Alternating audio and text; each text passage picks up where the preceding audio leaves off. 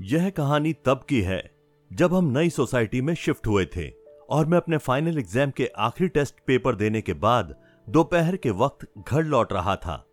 वह सोसाइटी मेरे लिए बिल्कुल नई थी। मैं वहाँ पर किसी को भी नहीं जानता था। बस दो दिन पहले ही हम यहाँ पर शिफ्ट हुए थे।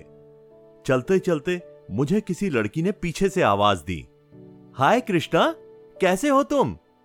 मैंने पीछे मुड़कर देखा तो वहाँ एक सुंदर सी लड़की खड़ी थी। जब मैंने उससे पूछा, कौन हो तुम? और मेरा नाम कैसे जानती हो? तो वह बोली, मैंने तुम्हारी मम्मी और तुम्हें बात करते हुए सुना था। तब मुझे तुम्हारे नाम के बारे में पता चला। वह मेरे पास आई और हैंडशेक किया। उसने उसका नाम मीरा बताया। मुझे उसकी आवाज़ बहुत अच्छी लगी। फिर हम बातें करते हुए सोसाइटी के मेन गेट तक पहुँच गए। वह बोली कि मैं डी विंग में बिल्डिंग नंबर 18 फ्लैट नंबर 203 में रहती हूँ। मेरे सारे फ्रेंड्स गर्मी की छुट्टियों के लिए गाँव गए हैं। क्या मैं तुम्हारे साथ खेलने आ सकती हूँ? मैंने कहा, ज़रूर। क्यों नहीं आ सकती? मैं भी यहाँ पर नया हूँ और मेरी बिल्डिंग के सारे बच्चे गाँव चले गए हैं। ऊपर से मैं यहाँ किसी को भी नहीं जानता। तुम पाँच बजे आ जाना, हम गार्डन में टेनिस खेलेंगे। यह सुनकर वह खुश होकर घर चली गई। फिर मैं इंतज़ार करने लगा, पाँच बजने का। मैं साढ़े चार बजे ही टेनिस रैकेट लेकर गार्डन में पहुँचा। लेकिन मीरा मुझसे पहले ही वहाँ पर आकर बेंच पर बैठी थी। मैं उसके नज़दीक जाकर बैठ गया और पूछा कि तुम यहाँ पर कब से बैठी हो? वह बोली, जस्ट अभी आई हूँ। तुम भी बड़ी जल्दी आ गए। चलो, हम टेनिस खेलते हैं। फिर हमने हँसी मज़ाक करते हुए टेनिस खेला। वो काफ़ी अच्छा टेनिस खेल लेती थी। बाद में हमने थोड़ी देर बैठकर गप्पे लड़ाई। मैंने मीरा से पूछा, तुम्हें क्या क्या पसंद है? उसने बताया कि उसे टेनिस बहुत पसंद है, पुराने गाने सुनना पसंद है, और खाने में चावल की खीर सबसे ज़्यादा पसंद है। मैं पूरा का पूरा पतीला चाट कर खा जाती हूँ। इसी तरह हम रोज गार्डन में मिलने लगे। मैं कभी कभी मीरा के लिए अपनी मम्मी से चावल की खीर बनवाकर ले जाता। वह बड़े मज़े से खाती और मेरी मम्मी की बहुत तारीफ़ करती। मीरा अब मुझे बहुत अच्छी लगने लगी थी, क्योंकि मुझे उससे प्यार जो हो गया था। लेकिन एक दिन अचानक मीरा नहीं आई। उस शाम में आठ बजे तक गार्डन में अकेले उसका इंतज़ार करता रहा और उदास होकर वापस घर लौट गया। घर पहुंचकर मीरा के बारे में ही सोचता रहा कि आज वो मुझसे मिलने क्यों नहीं आई। उस रात मेरे साथ एक बहुत अजीब सी घटना घटी।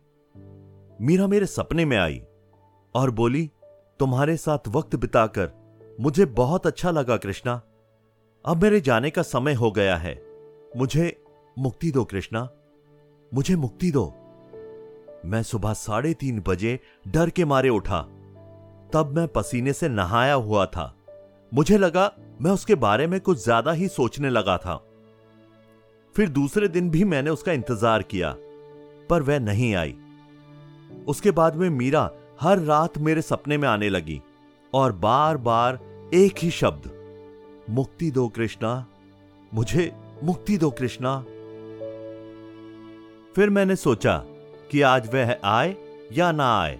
मैं उससे मिलने उसके घर पर जाऊँगा। मैंने मम्मी से कहकर मीरा के लिए खीर बनवा ली और शाम होने से पहले ही उसके बताए हुए एड्रेस पर पहुँचा और डोरबेल बजाई। दरवाज़ा एक बुज़ुर्ग आदमी ने खोला। उन्होंने पूछा, तुम्हें किससे मिलना है बेटा? मैंने मीरा का नाम बताया। उन्होंने मुझे अंदर बुलाया। मैं जाकर उनके सोफे पर बैठा और खीर का डिब्बा बुज़ुर्ग के हाथों में दिया और कहा यह मीरा के लिए है। और कहा कि मुझे उससे मिलना है। और यह भी पूछा कि दो दिन हो गए, मीरा पार्क में खेलने क्यों नहीं आई? वह बुज़ुर्ग, शांत मुद्रा में मेरे सामने सोफे पर बैठे और बोले, चौदह अप्रैल, यानी आज ही के दिन, एक साल पहले मीरा की मौत हुई थी। वह मेरी गोद ली हुई बेटी थी। उसे जन्म से एचआईवी एड्स था। इसीलिए किसी भी बच्चे के मम्मी पापा उसके साथ अपने बच्चों को खेलने नहीं देते थे। वह घर में अकेले ही बैठे रहती थी। उसे हमेशा लगता था कि उसके साथ भी कोई खेले। पर यह कभी संभव ना हो सका और आखिर में पिछले साल उसकी मौत हो गई। मीरा की कहानी सुनने के बाद मेरी आँखें छलक गई। फिर मैंने उस बुज़ुर्ग को अब तक की सारी हकीकत बताई और मुझे आने वाले सपनों के बारे में बताया। वह बोले, शायद आज तुमने उसकी आखिरी ख्वाहिश पूरी कर दी और यहाँ उसके एक दोस्त बनकर उसे मुक्ति देने पहुँच गए थोड़ी ही देर में वहाँ पंडित जी आए और उसकी आत्मा की शांति के लिए पूजा हुई। उसके दादाजी ने वह पूजा मेरे हाथों से करवाई ताकि उसकी आत्मा को मुक्ति मिल सके। आखिर में मैं उसे गुड बाय कहकर अपने घर वापस लौट आया।